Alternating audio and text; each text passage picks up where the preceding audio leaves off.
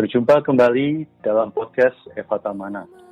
Renungan-renungan yang menguatkan iman ini diambil dari tulisan-tulisan, buku-buku, serta karya-karya seorang pelayan Tuhan yang mengasihi Tuhan sampai akhir hidupnya, yaitu Saudara Watchmeni. Semasa hidupnya, Tuhan memakai Saudara Watchmeni untuk menyingkapkan banyak terang dan wahyu Alkitab. Di antaranya adalah mengenai salib, Kristus sebagai hayat, serta kesatuan tubuh Kristus. Kami berharap melalui kehadiran podcast Renungan Eva Talmana ini, khususnya di masa pandemi wabah virus hari ini, kami dapat menghibur dan menguatkan iman saudara-saudari sekalian. Anda dapat menghubungi kami pada nomor hotline Eva Tamana di 0851 5677 2397. Sekali lagi, Anda dapat menghubungi kami pada nomor hotline Eva Tamana di 0851 5677 2397. Buku-buku karya Watchmeni secara lengkap dapat Anda peroleh melalui website jasprint.com ataupun melalui Play Store di handphone Android Anda. Selamat menikmati renungan seri Shalom para pendengar saudara-saudari Emana. Hari ini saya bersama dengan saudara Jeffrey akan kembali memberikan sedikit renungan yang sama-sama kita bisa menikmati sebagai satu seri dari buklet sepotong jalan yang terakhir. Saudari, kiranya ini membuat kita juga terus menempuh jalan yang Tuhan tetapkan. Hari ini, judul dari renungan kita adalah mengobarkan karunia Allah yang ada padamu. Diambil dari 2 Timotius 1 ayat 6 sampai 7. Karena itulah kuperingatkan engkau untuk mengorbankan karunia Allah yang ada padamu, oleh penumpangan tanganku atasmu, sebab Allah memberikan kepada kita bukan roh ketakutan, melainkan roh yang membangkitkan kekuatan, kasih, dan ketertiban. Sudah Jeffrey bisa beri sedikit tanggapan dari ayat yang kita baca dan judul renungan hari ini. Ya, terjadi di Tuhan masih bisa sama-sama terus mengikuti renungan dari uh, Eva Tamana ya. Yeah. Uh, semoga bisa terus dikuatkan melalui renungan-renungan yang selama ini disiapkan. Amin. Dan jadi uh, malam hari ini kita uh, mengangkat satu tema mengenai mengobarkan karunia Allah yang ada padamu atau yang ada pada kita. Jadi kita melihat ini juga serangkaian dari berita sebelumnya bahwa uh, sederhananya adalah kita belajar untuk setia mengikuti Tuhan ya, sampai yeah. akhirnya ya. Ya dalam mengikuti Tuhan pasti ada banyak hal yang akan kita alami. Uh, situasi sulit ya. Kita lihat situasi para murid ketika mereka disuruh menyeberang ke Bethsaida, kemudian ada angin pasal ya. Uh, dan Tuhan tidak membiarkan, Tuhan datang uh, bersama dengan mereka dan menenangkan mereka dan juga menenangkan situasi ya. Iya, yeah, betul. kita melihat di dua Timotius ini Paulus berbicara kepada Timotius ya bahwa dia perlu uh, mengobarkan karunia Allah yang ada pada dirinya. Ini kalau dibaca selanjutnya di ayat selanjutnya Paulus menuliskan ini ketika dia dalam penjara dan dia di penjara karena dia uh, bagi kesaksian Tuhan ya dia memberitakan Injil. Betul. Ya, tentu tidak mudah bagi Timotius uh, karena Timotius adalah orang yang muda, juga dia juga mengalami apa ya di dalam dirinya mungkin bisa menjadi uh, down atau menjadi uh, semangat ya. Hanya ada surat yang ditulis uh, supaya Timotius ini bisa bangkit melalui apa mengobarkan karunia Allah yang ada pada dirinya. Uh, demikian juga surat ini tentu bukan hanya bagi Timotius waktu itu, tapi juga bagi kita kaum beriman hari ini ya. Baik kita belajar untuk mengobarkan karunia Allah yang ada pada kita ya.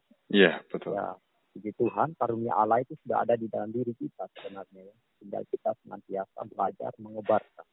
Amin. Ya hari ini kita melalui situasi juga yang tidak mudah uh, bagi banyak orang, termasuk kita orang-orang percaya tapi kita perlu belajar untuk mengobarkan karunia Allah. Di sini mengobarkan kalau bahasa aslinya itu ya uh, diaduk-aduk ya sampai membara ya. Iya, yeah, iya. Yeah. Amin. supaya apa di sini berkaitan dikatakan sebab Allah memberikan kepada kita bukan roh ketakutan melainkan roh yang membangkitkan kekuatan kasih dan ketertiban Yeah. ya roh Allah yang ada di dalam diri kita ini bukan roh ketakutan ya. tapi roh yang membangkitkan kekuatan yaitu tekad kita dikuatkan untuk bisa setia mengikuti Tuhan tapi kita dibarakan uh, untuk terus setia mengasihi Tuhan dan ketertiban ini berkaitan dengan pikiran yang jernih ya Amin. Betul. situasi sulit bagaimanapun uh, tekad kita kuat tapi kita senantiasa membara dan pikiran kita tetap jernih Ya, amin. Amin. Amin. Wah, ya ini limpah sekali ya. Kita tahan dulu. Kita lanjutkan dengan perkataan Surah Watchman ini. Nanti Surah bisa tambahkan beberapa hal dari apa yang kita cuplik. Dikatakan Ya. saudara-saudari kalau semula Tuhan pernah sekali menggerakkan kita, memerintahkan kita menempuh satu jalan. Kalau bukan, oh, kalau Tuhan pernah memerintahkan kita menyeberang laut ke sisi sana, kita tidak boleh berhenti. Karena kalau kita berhenti, arus air laut akan menghantar kita ke tempat yang lebih jauh dari Tuhan. Angin buritan juga akan membawa kita tambah jauh dari Tuhan. Sekarang perlu dorongan yang positif. Paulus berkata kepada Timotius, Ku peringatkan kau untuk mengorbankan karunia Allah yang ada padamu. Mengorba, mengobarkan dalam bahasa aslinya berarti diaduk-aduk. Tadi seperti Saudara Jeffrey bilang ya, seperti tumpukan Ya. bara api yang diaduk supaya lebih membara. Saudara-saudari, semoga kasih kita yang semula hari ini, melalui situasi hari ini tentu, bisa diaduk-aduk oleh Tuhan. Sehingga kasih itu Amen. dikorbankan lagi. Amin. Bagaimana ini Saudara Jeffrey? kita hanya ada punya dua pilihan ya. Setelah kita percaya Tuhan, Tuhan pasti membentangkan satu jalan untuk kita mengikuti Tuhan. Ya kalau kita tidak mengikuti Tuhan, maka kita akan hanyut terbawa arus. Ya, Dan betul. saya percaya tidak ada seorang pun dari diri kita yang ingin terhanyut di bawah arus. Baik, melalui cuplikan yang baru saja dibacakan, Saudara Jeffrey ada kenikmatan apa akan hal ini? Ya. Hari ini kita hanya ada dua pilihan. Kalau tidak maju, pasti kita mundur atau mengikuti arus. Jadi saya percaya saudara yang mendengar, termasuk kita juga malam ini, dan surah Moses, kita pasti menginginkan untuk terus maju mengikuti Tuhan sampai pada akhirnya.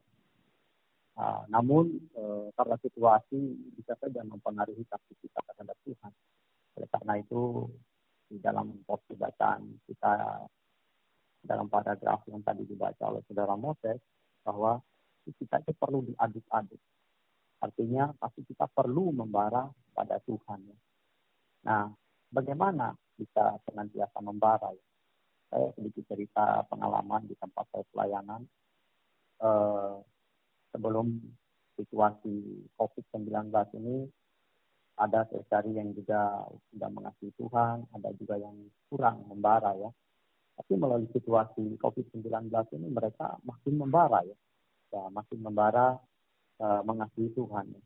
Uh, lantas mungkin bertanya bagaimana bisa senantiasa membara? Itu melalui berdoa ya. Doa adalah perkara yang penting. Kita mohon Tuhan memenuhi hati kita dengan kasihnya ya. Sehingga kita bisa senantiasa membara mengikuti Tuhan. Dan juga perlu ada tekan rohani. Ya, beberapa sampai sebulan bulan lebih lah kita ada pembacaan firman bersama pagi hari kita berdoa nah, saya melihat ya baik saya sendiri pun dan juga eh, saudara yang bersama-sama menikmati firman Tuhan mereka semakin eh, mengasihi Tuhan hati mereka semakin membara Ya, dan melihat amin. ini kita bisa maju secara positif melalui situasi yang ada ya. Nah, kita perlu melihat juga Rasul Paulus mengatakan bahwa eh, di Roma pasal 8 ayat 35 ya. Itu dikatakan siapakah yang akan memisahkan kita dari kasih Kristus? Penindasan atau kesengsaraan atau penganiayaan atau kelaparan atau ketelanjangan atau bahaya atau pedang. Ya. Ayat 38 dikatakan sebab aku yakin bahwa baik maut maupun hidup, baik malaikat-malaikat maupun pemerintah-pemerintah, baik yang ada sekarang maupun yang akan datang, atau ayat 39, atau kuasa-kuasa, baik yang di atas maupun yang di bawah, ataupun sesuatu makhluk lain, tidak akan dapat memisahkan kita dari kasih Allah yang ada dalam Kristus Yesus Tuhan kita. Jadi kasih yang membara ini adalah kasih yang dipenuhi oleh kasih Kristus. Amin. Ya. Amin. Kalau kita membarakan, bertobat, terus mengasihi Tuhan, tidak ada apa pun yang bisa uh, mempengaruhi kita ya.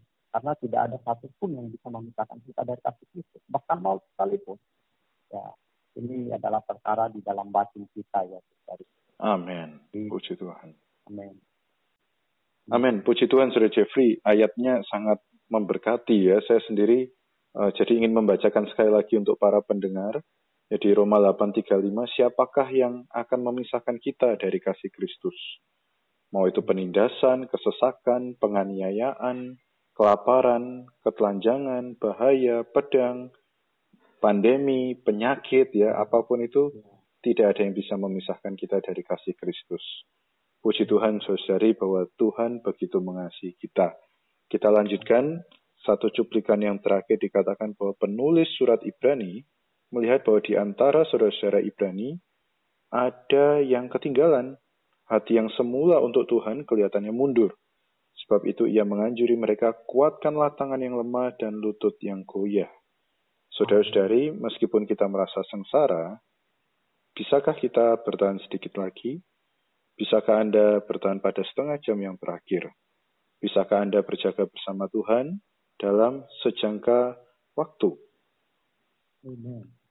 Saudara-saudari, uh, bisakah Anda juga melihat bahwa hari ini adalah waktu bagi kita, waktu untuk kita dapat bertahan.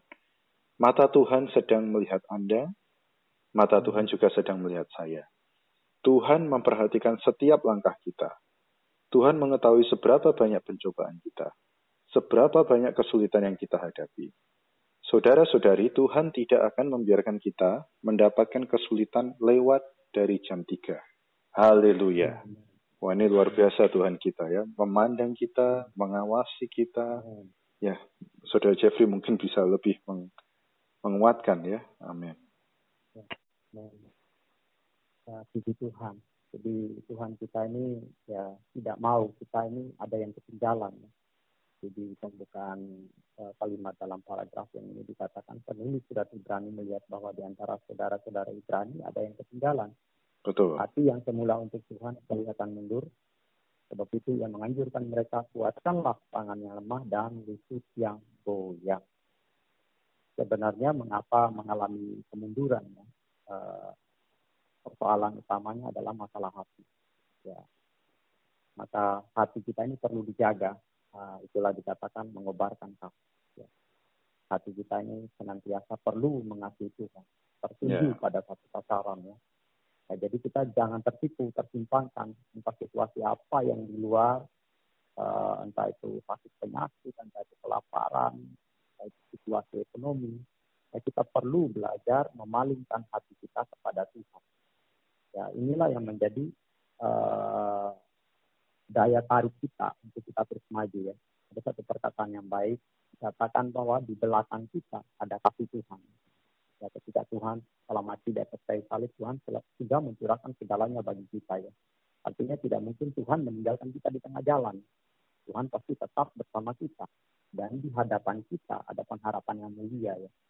Kita Tuhan datang nanti. Jadi Tuhan sendiri adalah menjadi pengharapan kita yang mulia. Uh, sehingga hari ini di tengah-tengah situasi hari ini dikatakan ya di sini dikatakan bahwa hanya sejangka waktu. Yeah. Jadi masa kita bertahan ya. setengah jam lagi ya. Hanya judulnya yang besar dikatakan potongan jalan terakhir. Betul. Uh, jadi sudah setengah jam ya. ya seperti kita murid-murid ya. Jika uh, mereka uh, begitu lelah uh, mendayung perahu angin fatal, Tuhan itu melihat dari darat ya. Kemudian Tuhan juga tidak hanya melihat, Tuhan datang ya dan juga bersama mereka untuk menenang. Amen. Hari ini juga kita uh, mungkin uh, tidak lama lagi situasi ini akan berakhir ya. Jadi kita perlu belajar percaya kepada Tuhan, Tuhan yang memelihara, merawat dan mengembalakan kita dan terus mendorong kita maju. Ya, jangan mata kita jangan memandang uh, uh, fokus dari penglihatan mata kita di sana pada situasi yang di luar. Tapi yeah. kita belajar memandang pada Kristus. Amin.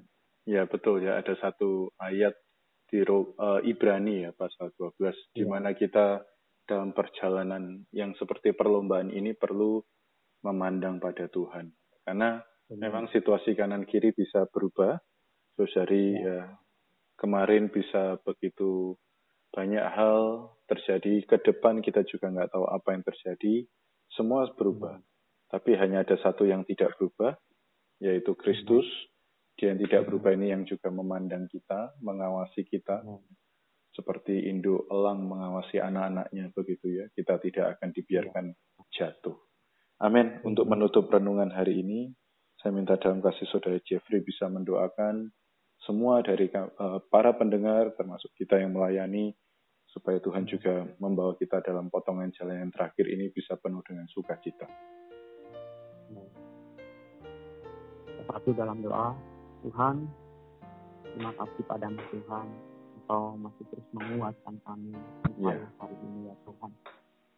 Oh Tuhan Yesus, biarlah kami menjadi orang yang terus mengobarkan karunia Allah yang ada pada kami, terutama kasih kami kepada Dikau Tuhan senantiasa membara.